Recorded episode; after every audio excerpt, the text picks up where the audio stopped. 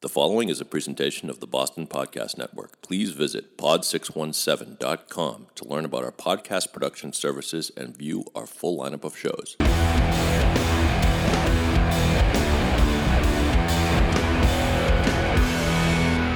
Welcome to a wicked mystery, a paranormal perfect storm known simply as Monsterland.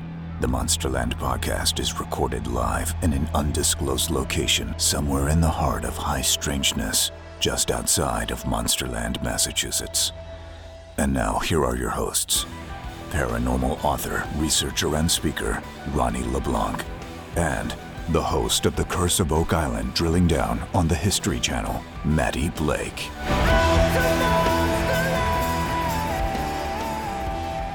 Someone. Sometime did something underground on an island in Nova Scotia. We don't know who. We don't know why. We don't know what. We don't know when. And quite frankly, Ronnie, we don't know where. I'm talking about Oak Island. And tonight's guest is executive producer of Oak Island, Joe Lessard. And I'm pumped. I am excited. Right? Awesome. Welcome back to Monsterland. We are overwhelmed after only one episode. Everyone following. We're worldwide now. Episode 2. Actually, tonight for our interview, we solicited questions to you guys out there, and we got questions literally from all over the world. So we're just so excited. Please share it with a friend if you like it. If you're into the paranormal and you're just finding us, share it. We're everywhere. We're on social media. Yep. Ronnie, where are we on social media? So Facebook, at Monsterland Podcasts, Twitter, Instagram, Snap. We're at Monsterland Pod. Last week's episode was unbelievable. Nick Redfern. And just if you're finding us now because of Oak Island, I think we're going to have a lot of Oak Island fans, eggcorns, as we call them, listening to this episode for the first time. We are called Monsterland because we sit on the outskirts here in Massachusetts of a 5,000 plus acre state forest, which is known locally as Monsterland because it's a paranormal perfect storm, as the intro says, of all kinds of paranormal activities. Everything from ufology, cryptozoology, even some stories about demonic activity. Yep. Suicides, a rash of suicides and that. So right here in this town, military experiments, there's a military base nearby. So right here is kind of representative of everything in the paranormal sphere. And so we are based here, but we talk about paranormal around the globe, around the planet. Everywhere. We are going to be mobile. We're going to go do episodes at various haunted locations and stuff. So we're both natives of this area. Right outside of Boston. Yep. So this is a perfect opportunity and perfect place for us to be right outside one of the most haunted and spooky areas in the country. And we're passionate about this stuff. Yeah. Right. So this is pretty exciting stuff to share this with everybody globally now. Absolutely. And tonight's guest, Joe, really gets into Oak Island, his personal experiences on the island, and even a little paranormal stuff, which they don't talk about a lot. So for those of you who are excited about that aspect of the mystery, definitely stay tuned. But why don't we, first of all, if you heard my rant from last week, I want to just make one amendment. I'm prone to rant, as you will learn listening to this podcast. I went off on being post-skeptical, and I got a little bit of heat for that. And I guess maybe I didn't preface it enough by saying, of course, it's assuming that we are going to be also not duped by everything. Right. I was talking to, us sane believers. Yeah. And I don't think you have to apologize for it. I think it was people took me to task. Yeah. Like, if we're not skeptical, then But listen, what I'm saying, it's a spirit. Right. I was talking about a spirit, a state of mind. Correct. Of let's stop again. I'm going to go off another round here. Let's just stop apologizing for being believers. That's all. Right. And like I said, if you get burned once or twice, so what? But let's talk about it. Let's be vocal because right now, as we said, now is the time. And to that end, this very week that we record this, more news has broke. Unbelievable. More stories have come out. And Ronnie, we have here a document that we need to get to. The actual military report on this Tic Tac UFO phenomenon. We're going to dive into this. This is just incredible. And you've really spent a lot of time with this, so we'll talk about that. But Before we do that, why don't we open a Monsterland case file? Sure. And we'll dive into this whole thing and how it ties into something that's happened locally here. But before that, it's like a double tease.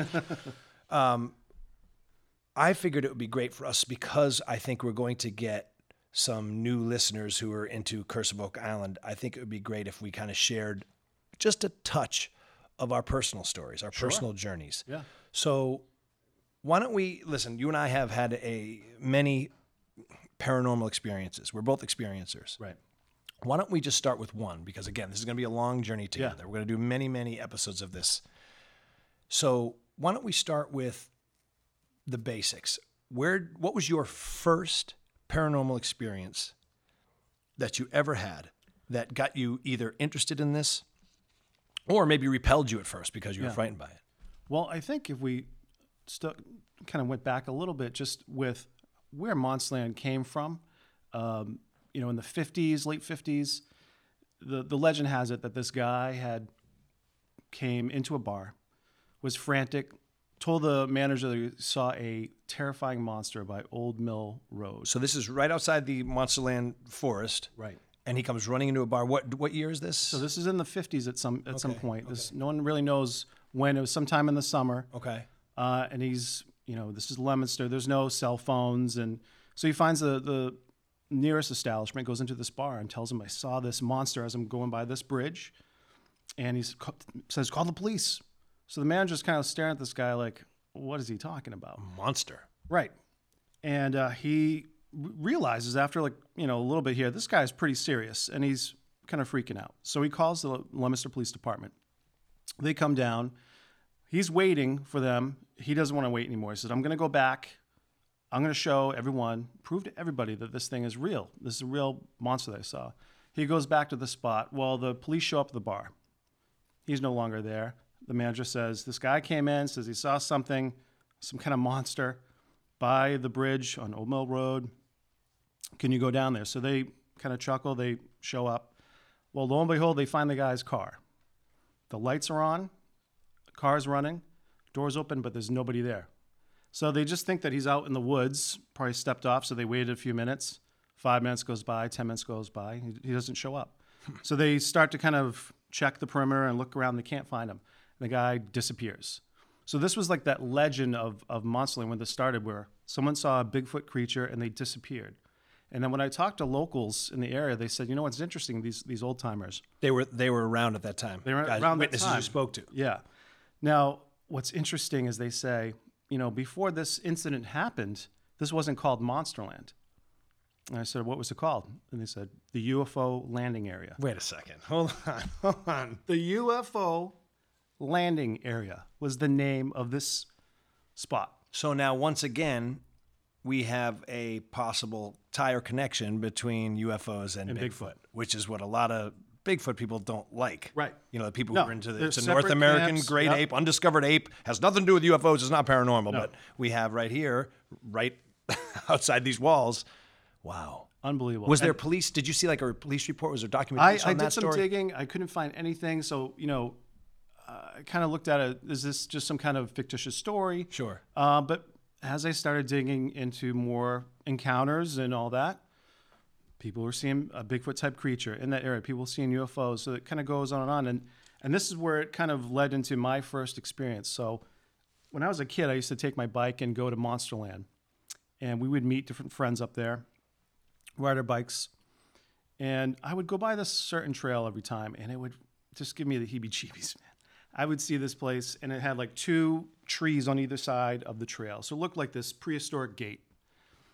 And I would ride my bike. And how old are you about at this point? I must have been, 10 or 11. And you got a bad feeling? Every time. Driving by that? Every time. I would ride my bike, and I would pedal a little bit faster.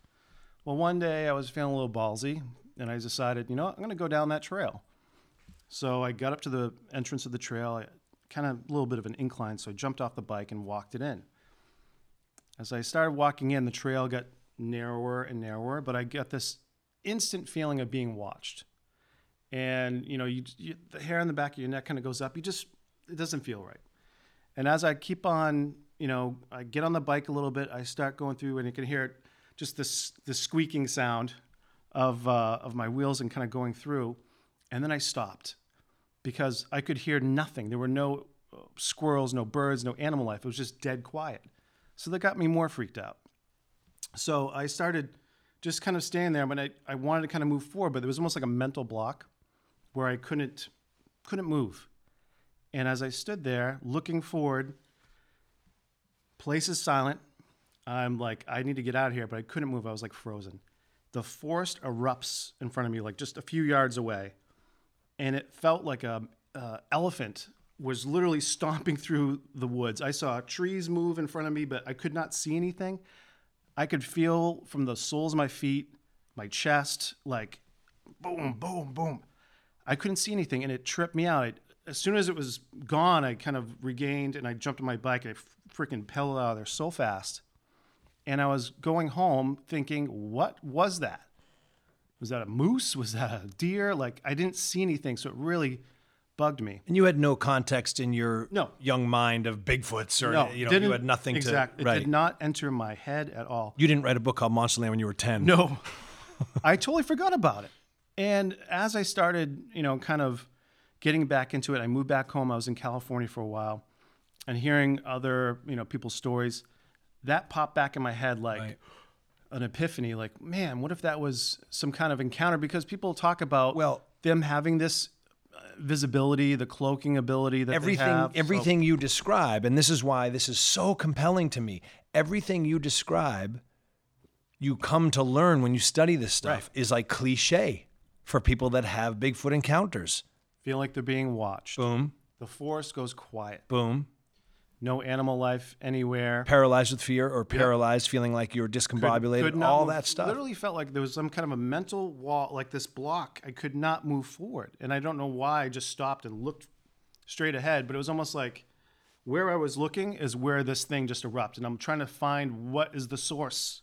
It was like Predator is the best way I can explain it. Not like I saw the shimmering thing, but there was nothing there, and there should have been something there big, and I didn't see it. And that freaked me out. To this day, it still freaks me out. And ironically, you got as jacked as Arnold Schwarzenegger. So yes, the Predator analogy is perfect. Right. And that's just the beginning of your paranormal journey. So we'll stop there for now. Like I said, this is a long play here.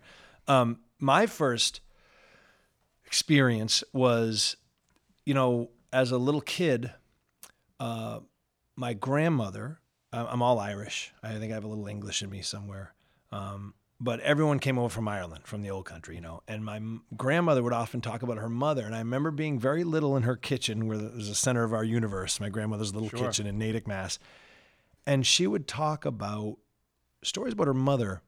And I remember like old Irish stories about her mother, kind of what she was describing, Ronnie, was like precognitive dreams, but I had no way to conceptualize that. But my mother would talk about her mother having screaming dreams or something. She had a phrase for them, which I can't recall. And then my grandmother had a quote unquote ghost in her kitchen that she even named Bridget. And she would talk about it like she was talking about making lunch. Like, wait, would she talk to the ghost in front of you? Yeah, she'd say, oh, Bridget, not today. Not today. And then at one point, I remember there was a picture that things kept coming off the wall, so they put a hook for a frame that you like to remove the picture. You'd have to like pick it up and lift it off the thing. Okay. No sooner had they hung something there, they just hear slap, slide, like the thing come off the hook, hit the kitchen floor, and slid across the kitchen floor. And my grandmother was like, "Okay, Bridget, we won't hang anything there." So I grew up kind of with that in the back of my mind. But honestly, because it was treated so cavalierly, I didn't sit there and go like, oh, Nanny's got a ghost. I just kind of was like, it was another story. It's like a natural. Right. Yeah, yeah. So, but then I do remember her talking about dreams. And she had one recurring dream where she would be carrying someone. And when she was carrying someone, she was running through like a field or something, and she could never see whose face it was. And she would look down and she would just know this person was in trouble, but she could never see whose face it was. And when she had that dream, within 24 to 72 hours, someone that she loved or knew very closely would pass. Wow. So when she had it, she would get very upset. And I wish I remembered more details about it, but I just know that was told to me. So when I was very young, I had a book of mysteries, and this will come into play later. I'll explain all this, but one of the mysteries in this, 100 mysteries around the world was Oak Island. Wow. Which fascinated me as a kid, a show I ended up working on years later. But I had this book and I was into that type of stuff. And I had it sounds silly, but I had a pet parakeet. And this pet parakeet and I had this weird, and I've heard bird owners claim this type of thing before with parakeets. We had a psychic connection. I'm telling you, like I would literally, you can ask anyone in my family, my family. Yeah. I could say like, time for bed. He would fly into the room, fly right in his cage. He would fly on my shoulder on command. He was unbelievable. So I had this unbelievable relationship with this stupid bird. And I was in junior high. I think I was 10 or 11, about the same age you had yours. Wow. And so all that grandmother stuff was not ever on the front of my mind, but it was there. Mm. And I went to bed one night and I had one of the most five vivid dreams I've ever had in my life. And in the dream, I take my bird to school. And I'm showing my friends the bird and he got loose. And I'm running through the halls. I'm looking for him. I'm calling him. And then I see them at the end of a hall. I run down this long hall and there he is. And he's in the dream, he's dead. And I pick him up, he's lifeless. I'm like, no. And I wake up and it was so real. And I woke up and I looked around my room. I go, oh my God, it was a dream. And I walked over to his cage and he was dead on the floor of the cage. Out. And it scared me so much that I immediately rejected, almost on the spot.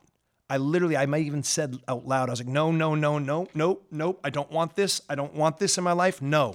And I did. I thought of my grandmother and I was like, nope. So that came in your mind, though. Yeah. Your grandmother, her dreams, her stories. I don't remember how immediate it happened, but I know I had that thought. I remember having that thought like, no, God, please, no, Jesus, get it out of it. I don't want it.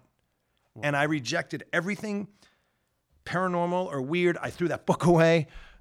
It was just, I wanted none of it. But it continued to dog me throughout my life. And I had a full body apparition experience, which we'll get into later. And then the floodgates were opened later in my life. What's remarkable is that your grandmother's dreams, it sounds very shamanic. Like she's helping, kind of carrying their soul, not knowing who it is, but kind of, guiding someone. It's interesting. And it seems that you got that same gift that was passed down. As you know, I've had some recently, very recently in my family. And I'm calling them, and I'll tell this story later in another podcast. Yeah, it's hard for me to talk about because I'll get emotional, and I'm a very emotional person. But it's going on right now, and it's my mother who's passed, and I'm calling them, and this might be an expression, I don't know. I think I invented it. I think you did. Okay, I'm calling them empathy dreams. My mother is. I don't want to make a fool of myself. She's making me feel the feelings of people around me so that I better understand them. That's what I'll say for now. Whew. All right, so that's our first paranormal experience. Let's open a Monsterland case file. Jesus. We go now to the Monsterland case files, of which there are hundreds of reports in this area. We open tonight case file number 196701. This is the St. Leo's UFO of 1967. Which hovered over St. Leo's Cemetery. Is that correct? That's right. Yeah. So 1967, a couple's taking a drive. It's probably like 12:31 in the morning. And as they took off for like half an hour and they came back, they weren't drinking. They weren't doing any drugs or anything. They're in their 40s. They come back and they pass by St. Leo's Cemetery. And often in the distance, above the cemetery, what looked like a fire. They see this light and they see what looks like smoke or mist. So the husband turns the car around and says, honey, I think we got something. So he pulls up into the cemetery, broadside, only yards away from this thing, and they realize it's a craft. It's a classic flying saucer hovering over the cemetery, and there's like this mist or this fog, and it was kind of like bluish color.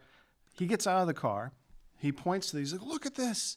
As soon as he points his hand, his arm up at the UFO, it was almost like this magnetic force threw his hand back on top of the roof of the car, mm-hmm. and he couldn't move. Mm. And slowly, this UFO rocks back and forth, and then makes this whirring sound, slowly takes off, and then shoots off. Maybe about 20 seconds later, he kind of regains his, control of his arm and gets back in the car. So he's still a little shooken up. And they drive to the house. They're freaking out. He tries to pull into the driveway. Well, he still kind of doesn't have full control. He goes into the garage through the door, like crashes into the house. So now it's like 2 a.m. And the first thing they did is they called their parents. Now, think of this for a second. Right. If this is, fake, who you're going to call your parents at 2:30 in the morning and say, hey, grown adults, I just saw you up in 1967? No. So they called, I think, his parents, and his mom was like, you got to call the police. Just call them. And then his wife did the same thing, and they had this officer, Lieutenant Ciccolini. All documented, by the way. All these cases are documented. He came, knew the couple, interviewed them up until about 4:30 in the morning. Good. And said, they are telling the truth. They saw something. They're visibly shaking. This is a seasoned police officer who knows when someone's lying or telling the truth. Right. He said they're telling the truth. Well, you can read more about that case in Ronnie's book, Monsterland, case 196701. And this ties in beautifully to the unbelievable news that broke this week nationwide and worldwide. Yeah. The now infamous Tic Tac UFO released from the government. As I said last week in last week's episode, Ronnie, we are living through disclosure, I think, right now. Yeah. We don't realize it even, in a way, how shocking this is. And just this week, more information came out about this story. You've actually printed up the government report. This is the report. Full, all the details from the Navy assessment talking about what happened. And this goes back to, it's amazing, 2004, and we're hearing about it 14 years later. Let me just reset in case, again, we have some Oak Island people who might not know this type of stuff. In the December of 2017, mm-hmm. Video is released of fighter pilots chasing an anomalous flying craft that they could not explain, moving at rapid speed, the classic video that we all craved in ufology for years that we knew existed but never saw, at least not from the government. It was released. Correct. And now, based off that, all this new information is coming out, and this report has been released. It tells us a lot of things, like this was going on. This was actually stalking a Navy vessel, this thing was. Right. So what are some of the most shocking, you've spent a lot of time with this document, Ronnie. What are some of the most shocking elements of it that you read? I think right off the bat is how they talked about this craft. Like I said, it was kind of messing with the USS Nimitz 3 or 4 times over a course of several days. And what they were seeing is, and the reason they call it a Tic Tac UFO, it literally looked like a Tic Tac. 46 feet long, I think they said. Yeah, about 50 feet long. Which is ridiculous. There was no sign of, wings or anything, just a smooth white surface. It went from 60,000 feet to 50 feet in a matter of seconds, which is impossible. And there's no way. So they called out these F-18 Hornets to track it. They would catch it on radar for a little bit, and then they would lose it. They just couldn't keep up with this thing. And so they chased it. This is a few of the key assessments that came out that really blew me away. And again, if you're looking for UFOs, you should start searching for anomalous aerial vehicle, because that's how they're classifying these things. So in this report, they call it anomalous aerial vehicle, AAV. Correct. Thereby, if you do a search for UFO, you ain't going to find anything. Again, the government's super smart. Before you get to those individual pieces of the shocking details of that report, listen to this. These are fighter pilots for the U.S. Navy, correct, interacting with this Tic Tac UFO. Check this out. Dude, this is a fucking drone, bro. There's a whole fleet of them. Look on the ASA. Oh my gosh. They're all going against the wind. The wind's 120 knots to the west. Look at that thing, dude.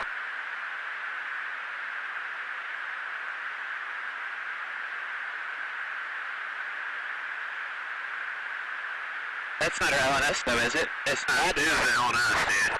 Well, if there's like... Look at that thing! It's rotating. So... Stunning. Crazy. What floored me, okay, is that the key assessments from the military, they stated... There's three of them. They highlighted about six, but these three really stood out. The anomalous aerial vehicle, the AAV, is no known aircraft or air vehicle currently in the inventory of the U.S. or any foreign nation. Okay, again, secret military document, flat out saying, this ain't ours and it ain't anyone else's. Right.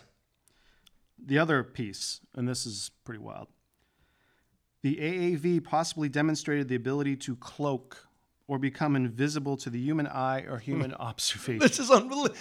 Is this science? This is what we've been praying for. I mean, literally, if you went to a cocktail party 5 years ago as a believer and talked about cloaking devices and UFOs, everyone would be like, "Oh, awesome! Yeah, I'm gonna go get a gin and tonic." Matty's gonna go out there and talk to himself by the pool. Now, this is a government document. And then check this one out. This is what the other piece of the puzzle here is that when the fighter pilots, F-18 Hornets, were trying to keep up with this thing. At one point, one of the fighter jets was following it, and they noticed this disturbance in the water, almost like a submarine or something coming up, and it was the shape of a circle like a flying saucer. They think that it was actually trying to either dock or connect with this, and this is the third piece here. The AAV possibly demonstrated a highly advanced capability to operate undersea, completely undetectable by our most advanced sensors. So is there some kind of, are they under the ocean? Are they hiding? I mean, that's... Well, reports of USOs right. Are ubiquitous in ufology. You know, for years, people saying these things are coming out of the ocean or the water. So there you go. And this is the government saying it. So this is, and there's more to this. This video and the audio that we had just played was from December. So I think there's going to be more about this case coming out as well as others, and it's pretty mind-blowing stuff. Well, you know what I think these things are. I've told you before. Yeah. I think there is a paranormal aspect to the UFO phenomenon. I think they are what the Bible calls. We'll get into this, and we'll have an author on who specializes in this stuff, but yeah. I kind of subscribe to the fallen angels demonology aspect of this. I think they are... posing as benevolent aliens, but they are spiritual beings. They are basically demons. That's just my belief. At least a portion of them are. Right. Well, you think I'm crazy? How about this aspect of newly released documents in the last few days? Pentagon's secret UFO program investigated poltergeist connections. Pentagon's UFO program investigated possible connections to poltergeists and invisible entities and, quote, bizarre creatures. This is the Pentagon. This is amazing. Okay? The phenomenon, the investigation also involved looking at poltergeist activity, invisible entities, orbs of light, animal and human injuries, and much more. So basically this goes on to say that they were looking at all types of different, this could be. They're all connected, right? I mean, there's... They're all either coming from the same place or they're made from this. There's some kind of connection through everything. Let me take a minute to talk about the Boston Podcast Network with Ronnie here. Just a few years ago, Ronnie, podcasting was on the fringe of the media world. We all know that. Now, there are more than 500,000 active podcasts. We're on the verge of an information revolution. Working with pod617.com, the Boston Podcast Network allows you and your business to be part of it. Pod 617 can produce your show soup to nuts with their professional producers like Kerry here, David in the back, yes. Ian the man at Media Boss, dynamic on-air hosts like us, radio quality equipment that you can see right here. They produce my show, and I couldn't be happier. Right, Ronnie? Oh, the best. These people are the best. Working with the Boston Podcast Network means becoming part of a community, allowing you to share in our success as you become part of a professionally marketed platform. Contact Pod617 to start planning. In the meantime, listen, learn, and binge. Whether you're into music, sports, comedy, business, politics, or the unexplained... You'll find something here for you. Visit pod617.com. In pod, we trust. Our first experiences, right. Carrie, our producer's like, let me tell you about how my father's communicating with my family who passed. Right. It just goes on and on. Everyone has a story. And by the way, we want to hear your story.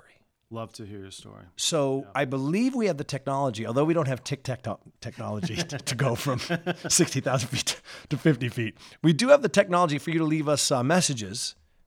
How can people do that? If you have a story you want us to feature here, how can people do that? We have an email, don't we? Yes, they can send an email to monsterland@pod617.com and shoot us a note. We'll share your story, your experiences. We're not going to be the ones that are going to be ridiculing you. We're here to listen. No, not at all. Yeah. We're advocates for you because, like as we've established, we are experiencers.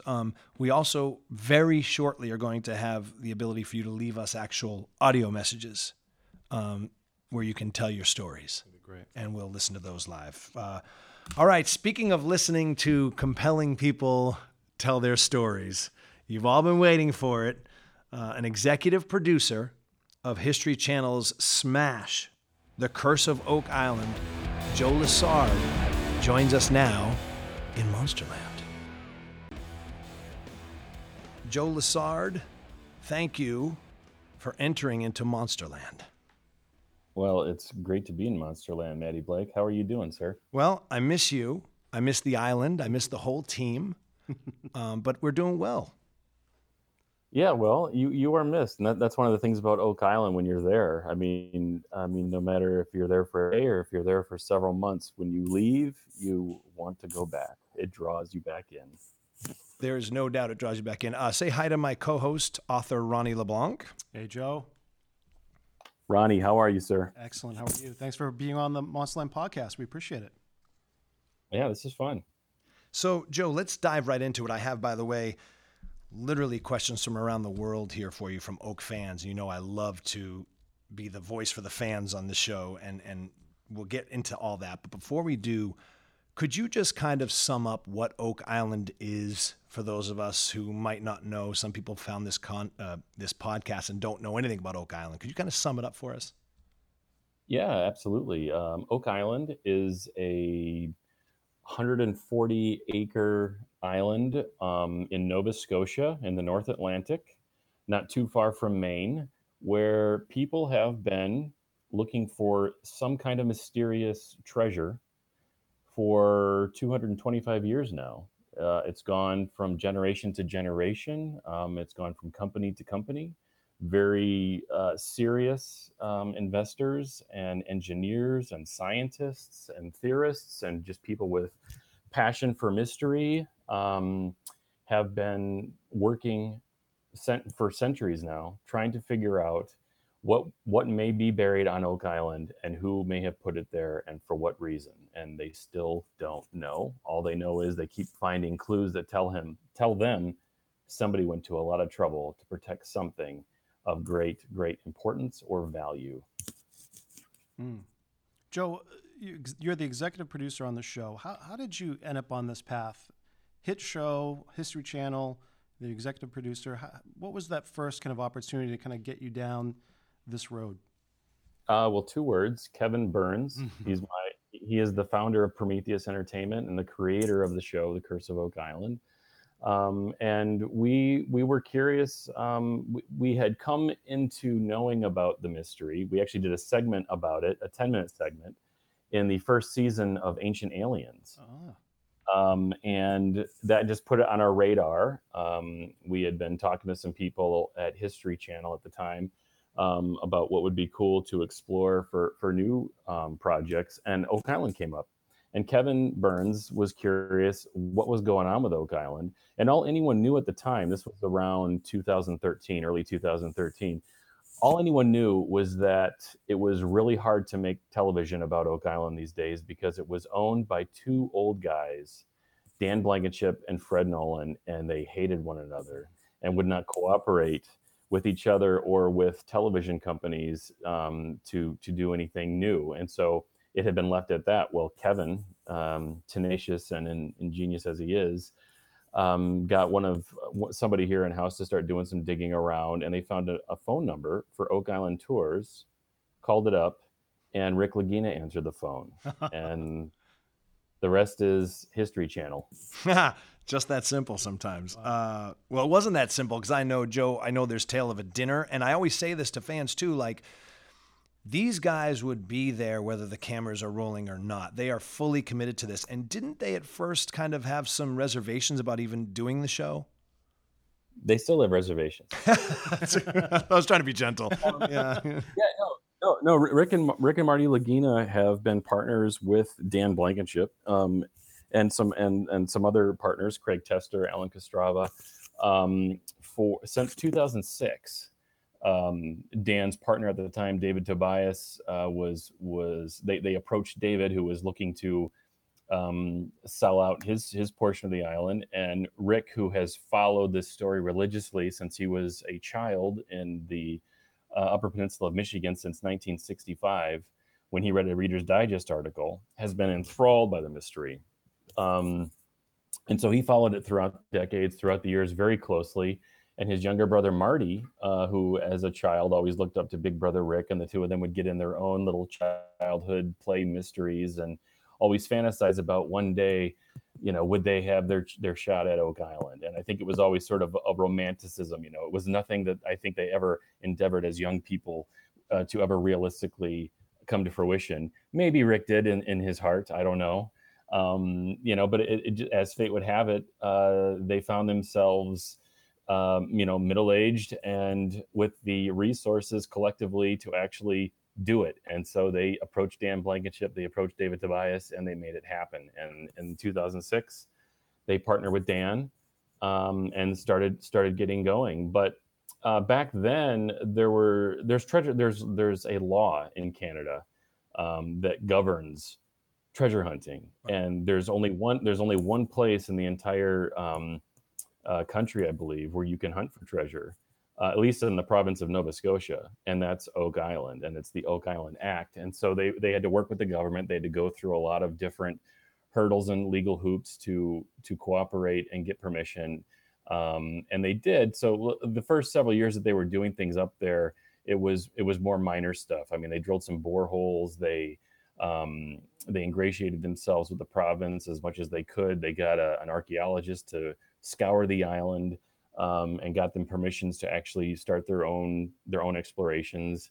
And they had just renewed their treasure trove license. I think it went away on them for a period there. And then they had just renewed it when we got a hold of Rick Lagina.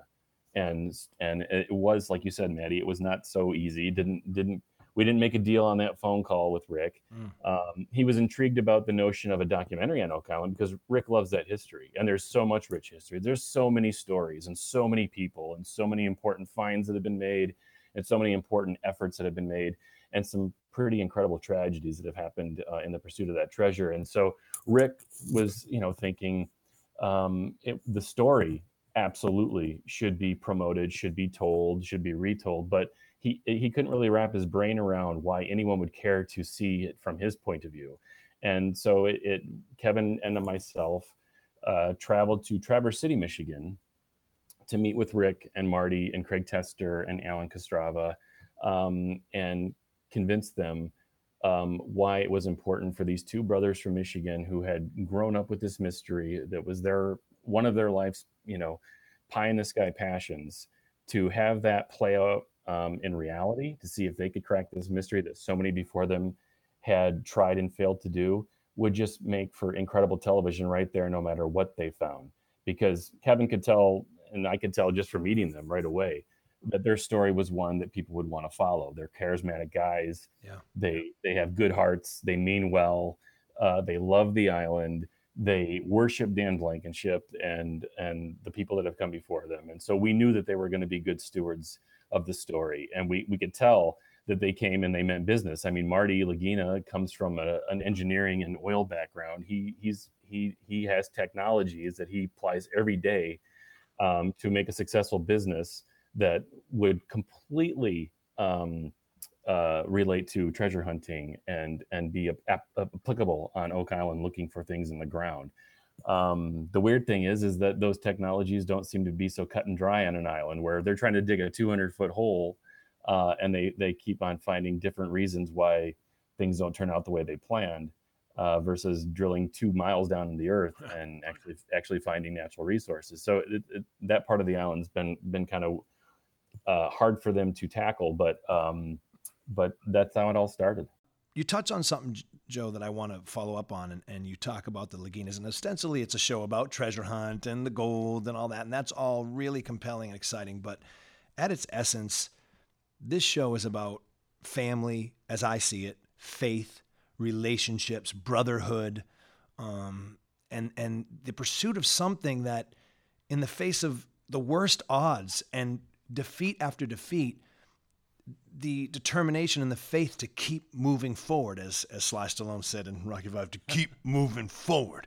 And that is so inspiring to me. So I wanted to get personal here for a minute, if I could.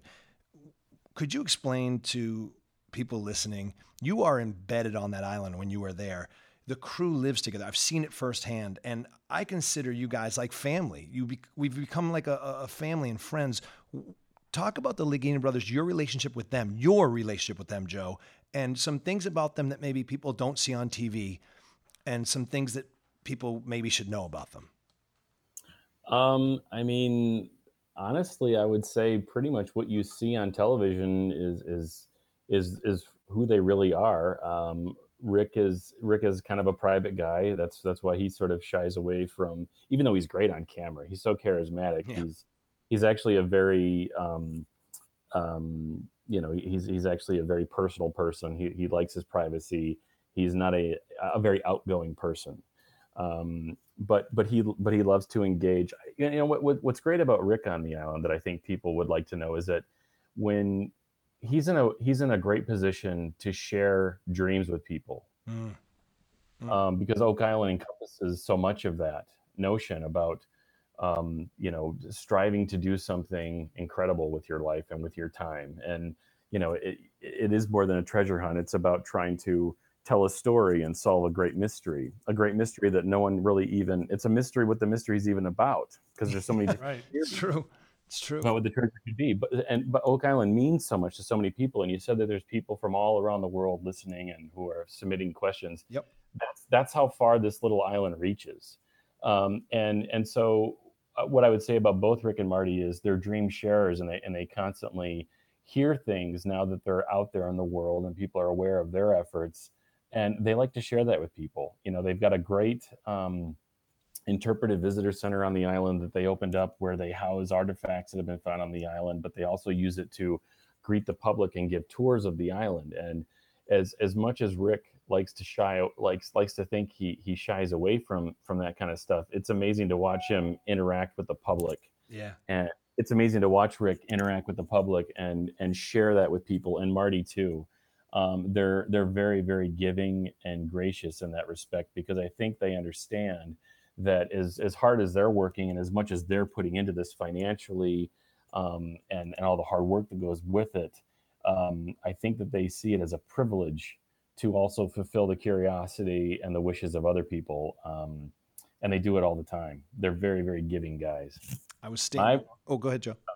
I was going to say my relationship with Rick and Marty, it's complicated, because on one hand, we don't fake the process, but there is a lot of, time consuming TV production that goes into it. So there's always a push and a pull about, that process, but I love spending time with them. I love playing euchre with them.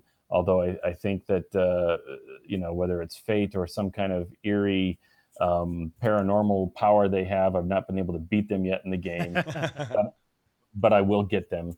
I love it. Oak Island is a great, it's kind of a weird place to work because it's so much fun. I mean, it's hard work. It's rough work. You got to watch out. You got to face every kind of element. One thing about Nova Scotia is the weather will change 3 times in one day. So you're always having to deal with rain or wind or blaring sun, and then cold and then warm. And it's an endless cycle that tests you. But at the same time, you go home every day, especially when they make a find, and you're like, I can't believe I got to do that today. And I can't wait to go back and do it again tomorrow.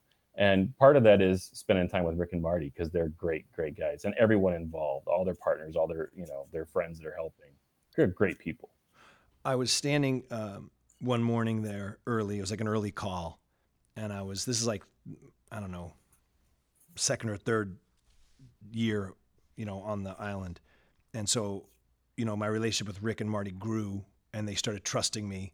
And, I think at a certain point, I was like a made man. You know what I'm saying, Ronnie? Like, they were like, all right, not only does he not mean us any harm, he is a cheerleader for the show. He might be the cheerleader for the show. Absolutely. So I was standing out there one morning, Joe, and by the causeway, like kind of just running lines in my head. And it's just me. And Rick kind of comes walking out. And he gives me that look, that kind of Templar look, that Knights Templar look. He has that faraway look. And he goes... puts his hand on my shoulder and he goes, "You really believe, don't you?" And I said, "In this island?" And he said, "You really believe something's here, don't you?" And I said, "I do, but I'm," and I joked. I said, "Yeah, but I'm a little crazy like that." And he didn't laugh. And he goes, "No, it's not crazy." And he points to the bridge and he goes, "To cross that bridge, you got to have faith. If you want to cross that bridge, you got to have faith." I get a little emotional talking about it. And so, Joe, I'm wondering for you, with everything you've seen, all the ups and downs of being there, the incredible highs and the frustrations, where does your faith in Oak Island stand right now? I'm a person that grew up with an imaginative brain, and I've grown up with a numerous sort of fantasy type scenarios that I hoped my life would lead to, you know what I mean? And probably everybody does, but I was kind of fixated on it as a young person. And so I think, like you say, you're crazy like that. I think I'm a little crazy like that. No offense to Rick, because, for Rick, he's such a man of faith, as you just described. I entered this whole project and this opportunity and this job hoping and wanting it, wanting something to be found, wanting it to prove to be true. And, getting into the process from season one and, them finding that pirate coin from the 1600s in the swamp. Yep. And then, going to Europe in season two and hearing these incredible stories from theorists who basically chart the path of the Knights Templar from France to Scotland, from the Holy Land to France to Scotland to Nova Scotia and Oak Island, and who knows from where after. And then you come back and it all culminates in last season, where just when you think, are we never going to find something in the money pit? Or are we never going to find something at Smith's Cove? Are we never going to prove this part of the story? They find something like that cross last year. And while it still remains a mystery as to what exactly that object means, you can see from everybody that handles it, whether it's a scientist or a treasure hunter like Gary Drayton, who's found things literally all over the world and has become very discriminating about what he pulls out of the ground. Mm-hmm. And then the testing that it's undergoing, even as we speak, testing is being done on that thing. I think it renews, it either gives you faith or it renews faith. And one of the barometers, this show is really, about faith versus skepticism, faith versus tangible science. The belief, the want for history to be fulfilled with a great story versus, which is Rick, versus Marty, who loves his brother and has that imaginative mind just enough to say, you know what, let's get in there together and try to crack this thing, but also who sits back and says, but you got to put it in my hand to prove it to me. Yeah, right. And when you see that guy with his point of view hold the cross and then turn to his brother and say, when we first got into this thing, I wasn't sure that anything important ever happened on Oak Island. And now holding this thing, also coupled with the fact that they found human bones in the money pit 160 feet deep. And parchment. And parchment. He looks at his brother and he says, I'm now convinced that whatever may or may not still be here, something incredible happened. And, you're watching that through a monitor, outside the war room as this is being recorded, unprompted, unscripted. And like a tear kind of comes to your eye because you're like, this is incredible to see the human movement that happens, because it takes place not only in the crew who are there to witness all this stuff and try to and convey it to the audience, but you're watching these real guys who wake up that day not knowing what they're going to encounter that day.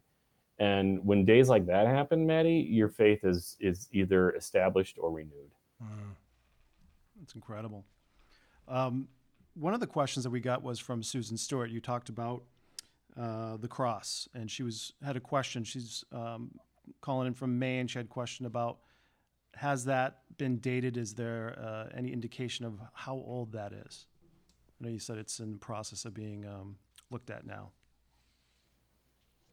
Her name's Susan? Yeah, Susan Stewart from Maine.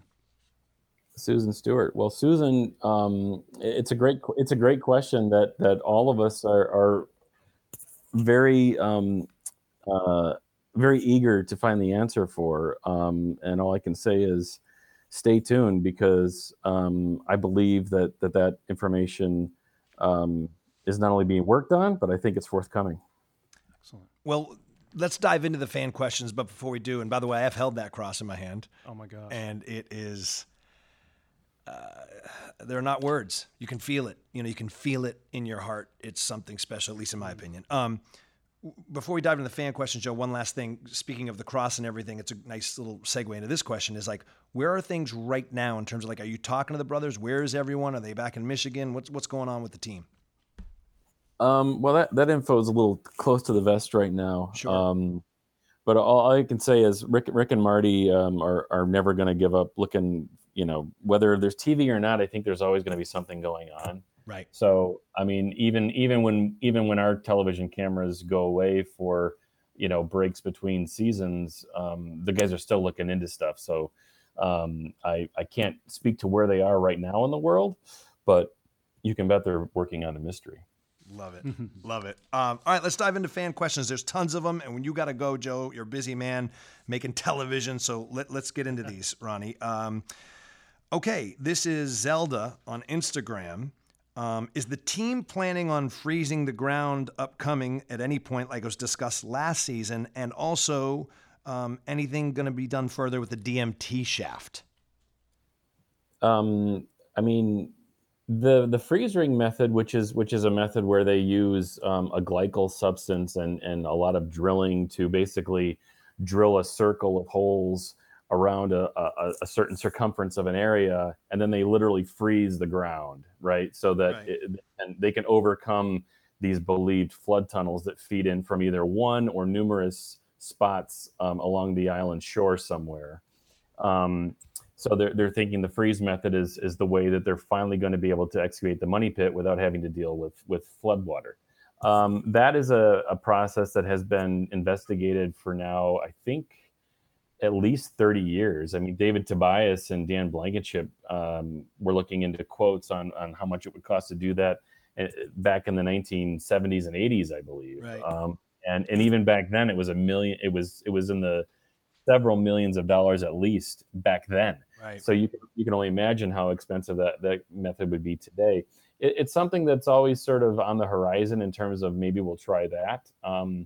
I can't say that's something that I can't say whether or not the guys are realistically planning on that now, but it's certainly something that they're always considering. And if not that method, something that would be more practical and perhaps more logical in terms of how much you want to throw into one operation. And they continue to try other things, but the freeze ring method is always, it's always on the perimeter of the thought. I always say to fans, Joe, if you've thought of it, trust me, they've thought of it, and it's being considered or looked into. You got one there, Ronnie? I do. Talking about the tunnels, Cindy Bussey from Turner Falls, Mass., had a question. Could the artifacts that they found in the shaft have been sucked in through the tunnels instead of actually placed there? I mean, potentially, but if they were sucked in from where? Sucked in from like a major vault of some kind or like a room down there? The weird thing about the geology on Oak Island is it's literally an island that's made up of two drumlins or land masses that are composed of different kinds of rock. The side of the island on the western side of the swamp leading toward the causeway is all slate, very hard rock. But on the eastern drumlin, where 10X and the Money Pit are, it's a kind of anhydrite sort of limestone type rock that not only could hold man-made cavities, but could also have natural solution cavities. So the ground's already kind of Swiss cheese in a way, but they have found evidence that some of those voids that have been found, like through drilling or through digging, are quite possibly man-made. So there could be some kind of, who knows if someone went down in the Money Pit when it was originally dug and repurposed natural features to supplement man-made features to create a maze of things. You know, there's thoughts that Oak Island, if it holds treasure, doesn't hold one treasure, but was perhaps one time known to certain individuals to be a treasure vault, like a bank where there's many places. So could an artifact that's drilled out of DMT have been, you know, deposited there or somehow gotten there by being pushed around by a groundwater from a different spot underground? It's possible. It's just a matter of where is it coming from? And that's still something that the guys are trying to figure out, that no one's been able to figure out ever, exactly what they're dealing with down there. And all the searcher activity over the years, some of it was well documented, some of it unfortunately wasn't, only adds to the challenges of what they're trying to do today to figure out what's going on down there, because they'll find that, because no matter what they drill into or what they dig into, when they can't see it above ground, they're not sure what they're dealing with, whether it's a man-made structure from the past that searchers put in, or a man-made structure from the past that a depositor put in, or a natural feature. All they know is they keep finding man-made objects deeper and deeper and deeper than any searcher's been known to go. So it's evidence that something original is still down there and waiting to be completely figured out. Let's go to John from Maryland on Twitter, who says, "Hey, Matty, question for Joe. Is there any chance they could do a detailed episode explaining how the searchers found the old shaft that you featured on Drilling Down?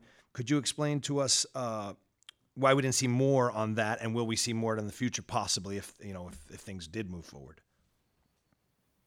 Yeah, that was a weird shaft, and I would say yes, it's possible that we'll do more of that within an episode and try to tell the story. I think the guys are still trying to figure out exactly what that story is, right? Because they did uncover it, but it's still kind of a, you know, it was, we have not placed it in an episode as its story. It was only featured there in Drilling Down, but the answer is most definitely yes. We may go back to it if we're able to continue with the show and try to tell more of that story and figure out more of that story so that the viewers can understand it. Because I know you look at it and you're like, oh my gosh, look how visually it just draws you in. You know, it's a hole that draws you in, and I want to know more about it myself. So we'll see. Like I said on that episode when we revealed it, I was like, listen, it might not be that significant in terms of what it is historically or in terms of the search, but visually, as you say, it looked like we had Hollywood producers coming and build it. It looked so incredible with that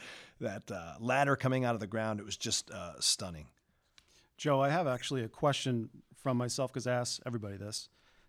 Since you've been embedded on Oak Island when you're there for filming, have you had any personal paranormal experiences yourself? Anything that was left you kind of scratching your head? Only in my imagination, I think. I mean, there's a lot of people have stories. You know, there's been ghosts that have been reported supposedly on the island.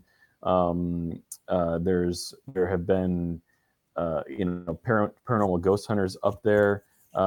In season 1, you saw us out there with a group from one of the local towns, trying to take measurements and trying to test energies and whatnot.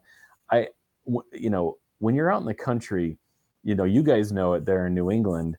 I mean, Nova Scotia is basically the same. I mean, when it gets dark, it is so dark. It is dark like you cannot believe. Yes. And when you're on that island at night, and I've gone out by myself to try to walk back from, like, you know, where the war room is. I've tried to walk back by myself all the way to 10X, and I got to about the end of Center Road, where you make a left and walk along the swamp. Yeah. And I decided that perhaps that wasn't the best idea anymore. I ended up walking back. I've heard rumor of sort of an entity that's been seen, that's kind of like a, for lack of a better term, kind of reported as sort of like a black mass. Interesting. I've never seen it.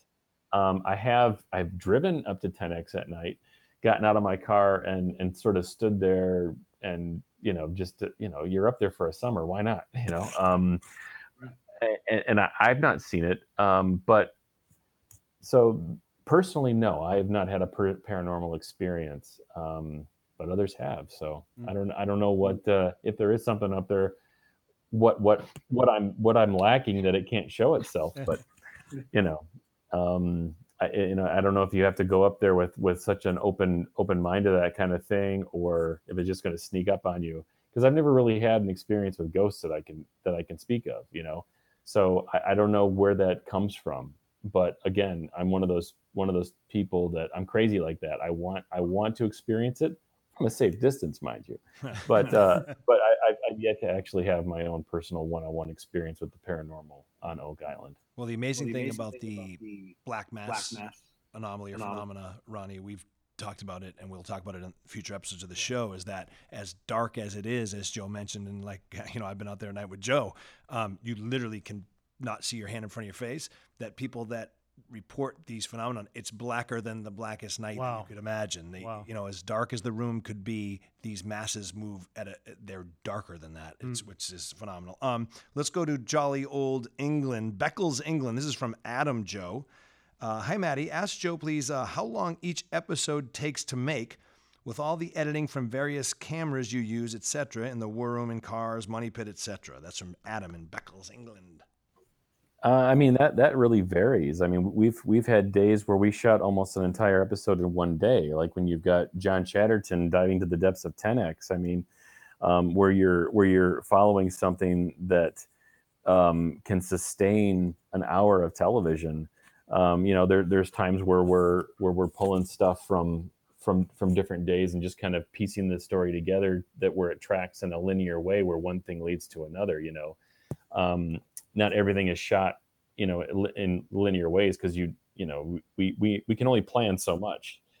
The story on Oak Island evolves as reality evolves, so it really varies. There are times where it takes us a week probably to shoot stuff that we can put into an episode. There are times where it's 1 or 2 days. Let's stay in England, Suffolk, England. This is from Matt. Hey, Matty. Awesome name. Thank you. Secondly, absolutely love The Curse of Oak Island and binge watched season 5. Can you ask Joe what the team plans to do with 10X in the future? Or do you think they've kind of put a cross through it? Whether there's another season or not, as they move on, if they move on, do you think 10X is done or still alive, Joe? Yeah. My answer to that is I'm not quite sure. I know that, they sort of proceed by majority rule up there in terms of where they want to put their resources, and I think that Rick knows that Dan Blankenship believes so strongly in his heart that 10X is intricate to that mystery and very important to solving the mystery. I think he's always going to want to try to pursue that. Marty and Craig are they're open to exploring if they can reasonably get the evidence to justify it. So I think that new technology is always coming out where the guys can try to get a look down there without having to, risk someone's life or do something that's going to cost hundreds of thousands, if not millions of dollars, just to find out a yes or a no answer. I believe something will happen in the future. I don't know what that is. It'll be up to the guys. Two more quick ones, Joe. This one I wanted to read because it's from Germany. This is from Kirchheim Tech. I believe I'm saying his name right. Kirchheim Tech in Germany. Joe, when did you first hear about Oak Island for the first time? And greetings from, I'm sorry. No, that's the name of the town, Joe. Let me do that again. This is from Marion and Michael from Kirchheim Tech in Germany. and they want to know when you first heard about Oak Island for the first time. Was it that Ancient Aliens episode, or had you heard of it before then? For me personally, the first time I'd heard about it was when we featured it in Ancient Aliens. Yep. Got it. And boy, it's become a major part of your life now. And finally, we touched on this a second ago, but this is a paranormal podcast in the end. So this is a great closing question, I think. Rick H. from Illinois wants to know if there's any chance, I don't know, you would let someone like me, for example, get into more of the paranormal aspects of what's going on the island moving forward, again, if we do. Like I said before, and the way the show works is we're following the agenda of Rick and Marty. So I think that if they found themselves fixated on that in a way where they spent a lot of time doing it, we would document it. Again, in season one, we got into it a little bit. We told the story of Dan Henske, treasure hunter who's been up there since the late 60s, poking around. He worked a long time with Dan Blankenship. Once Dan became a full partner on the island, he's had a couple of very notorious, I should say, encounters or incidents with something that overcame him, that made him feel like he said he was one day came face to face with the hounds of hell. Yeah. He said that he had a vision that a priest overcame him, like the spirit of a dead priest that he believed is buried in the bottom of 10X, yeah, overcame him. And he literally had a breakdown in Dan's kitchen in front of Dan, and Dan had to physically subdue him and get him medical attention. Didn't he flee the island at one time in a panic, Joe, also because of that entity? He did. I think that was a different incident. Okay. He thought that something within the money pit, made him think that to be on the island was going to imminently lead to his demise. He stripped naked and swam for the mainland, carrying two of his most important earthly possessions, which at the time were a globe, which he also used for flotation, and in a plastic bag, the Priscilla Presley biography, Elvis and Me. Wow, I didn't know that little detail. That's fantastic. I knew about the midnight swim naked. But wait, we've all done, the whole crew's done that. Let's face it. True story. Yeah, so it's incredible. And if you look at season one of Drilling Down too, it's right on YouTube and stuff. Dave Blankenship talks about the quote unquote UFO, or ball of fire as he calls it, that no one could explain. This anomalous ball of light that flew right over the island and took off at a great rate of speed. So there's definitely stuff going on there that you can't explain. And yeah, man. All right, Joe, you've stayed longer than we even hoped you would. We appreciate it. The fans, I know, love this. Is there any parting thing you'd like to say to all the Oak Island fans that are listening to this and sitting on the edge of their chair, hoping you'll give up some, accidentally give up some information that you shouldn't have? Yeah, no, I mean, I appreciate the opportunity to talk to them through you guys.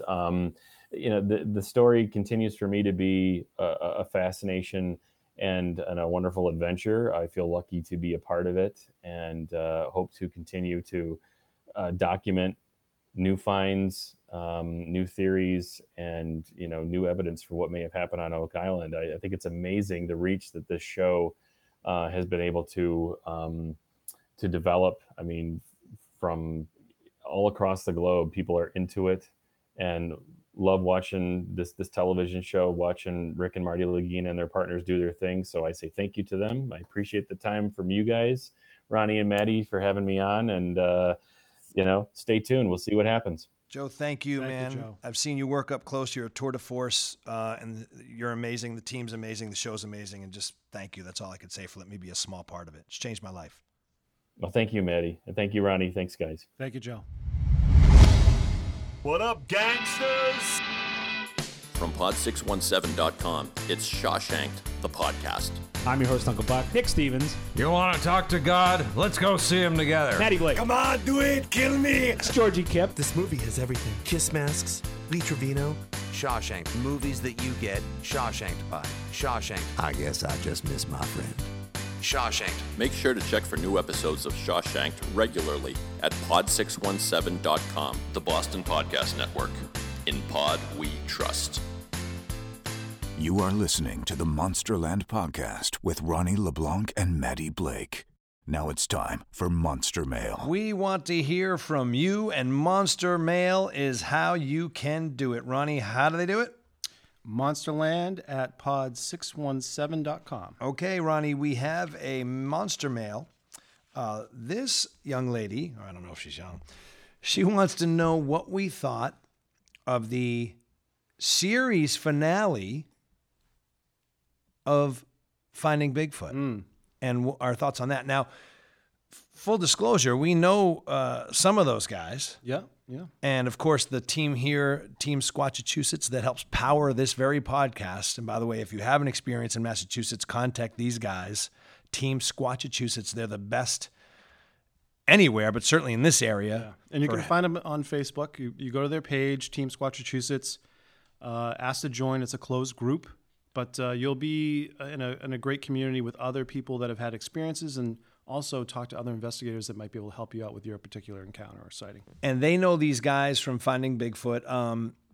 And we've met a couple of the cast members, or at least I've met one. You've met a couple, right? Yeah. And you were actually on the show. I was actually on the show. Which we will get to. Yeah. But general thoughts on the series. And then the fact that it's ending, Ronnie, I'm interested in what you think of that. I think the show has done a lot for bringing some awareness around the subject of Bigfoot, Sasquatch, and they included one of the encounters that happened in Monsterland that was featured on.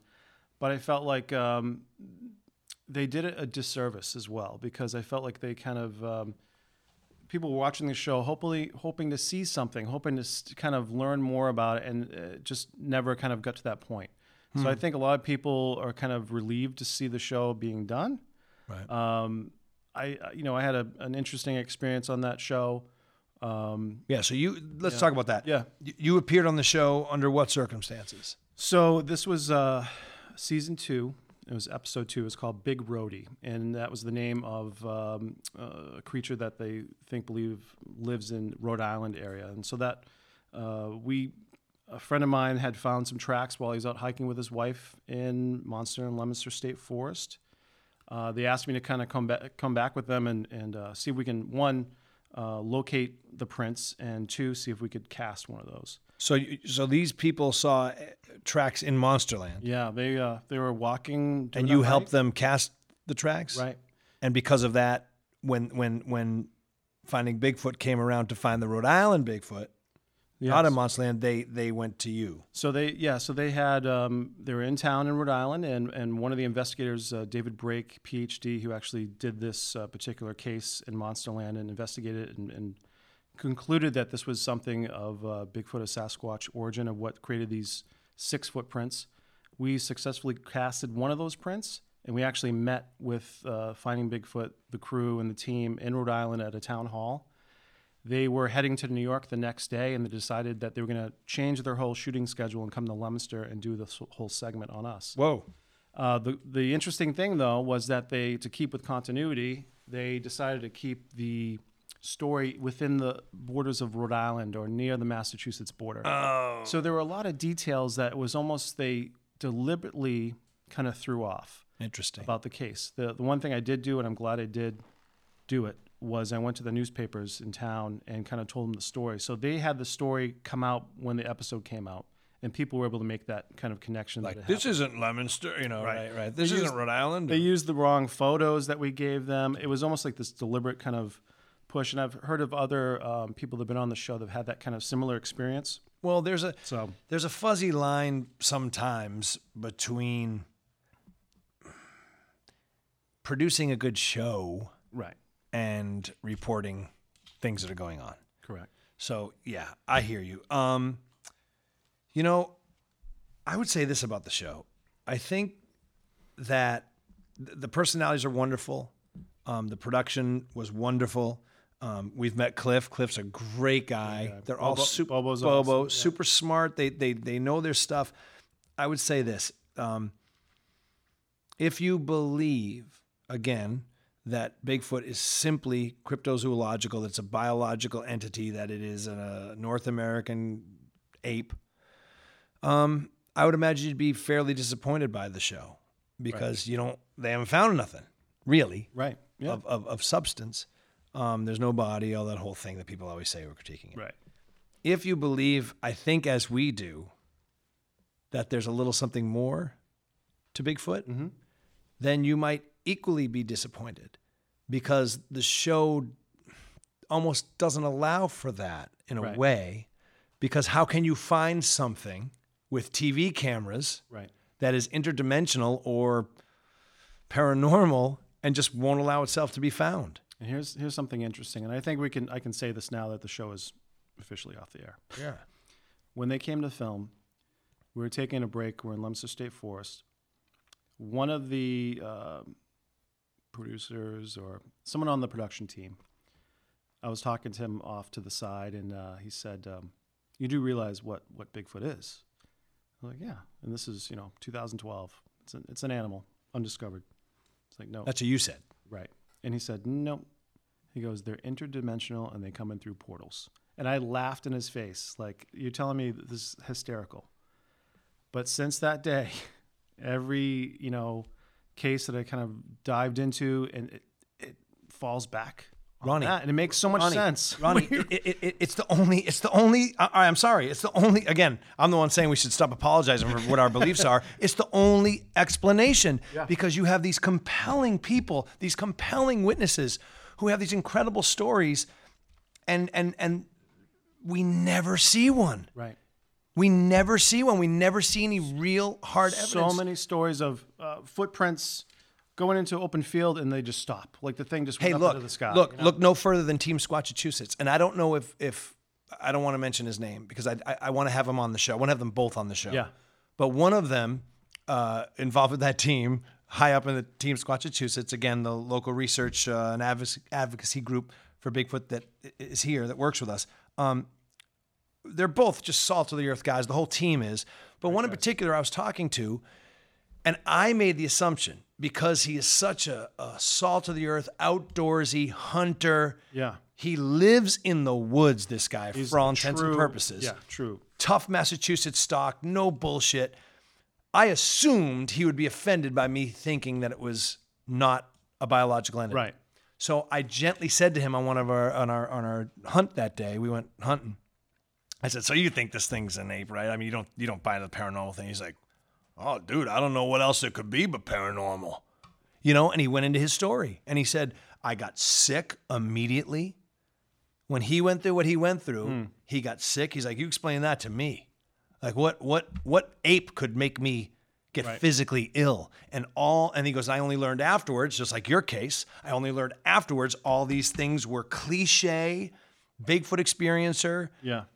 Really paranormal events. So in my mind, there's no question that it is something more than that. So you can't really explore that in a television show because if something is from another world and doesn't want to be found, it's certainly not going to show up when the cameras start rolling, right? Yeah. So it's almost an impossible task. Yeah. And they did a great job in trying to do it. I'm sure they were frustrated at times, like, oh my God, how many more of these can we not find something in a way, And I think they kind of busted the door open. Definitely. I think it's you look at Ancient Aliens and number one show on History Channel.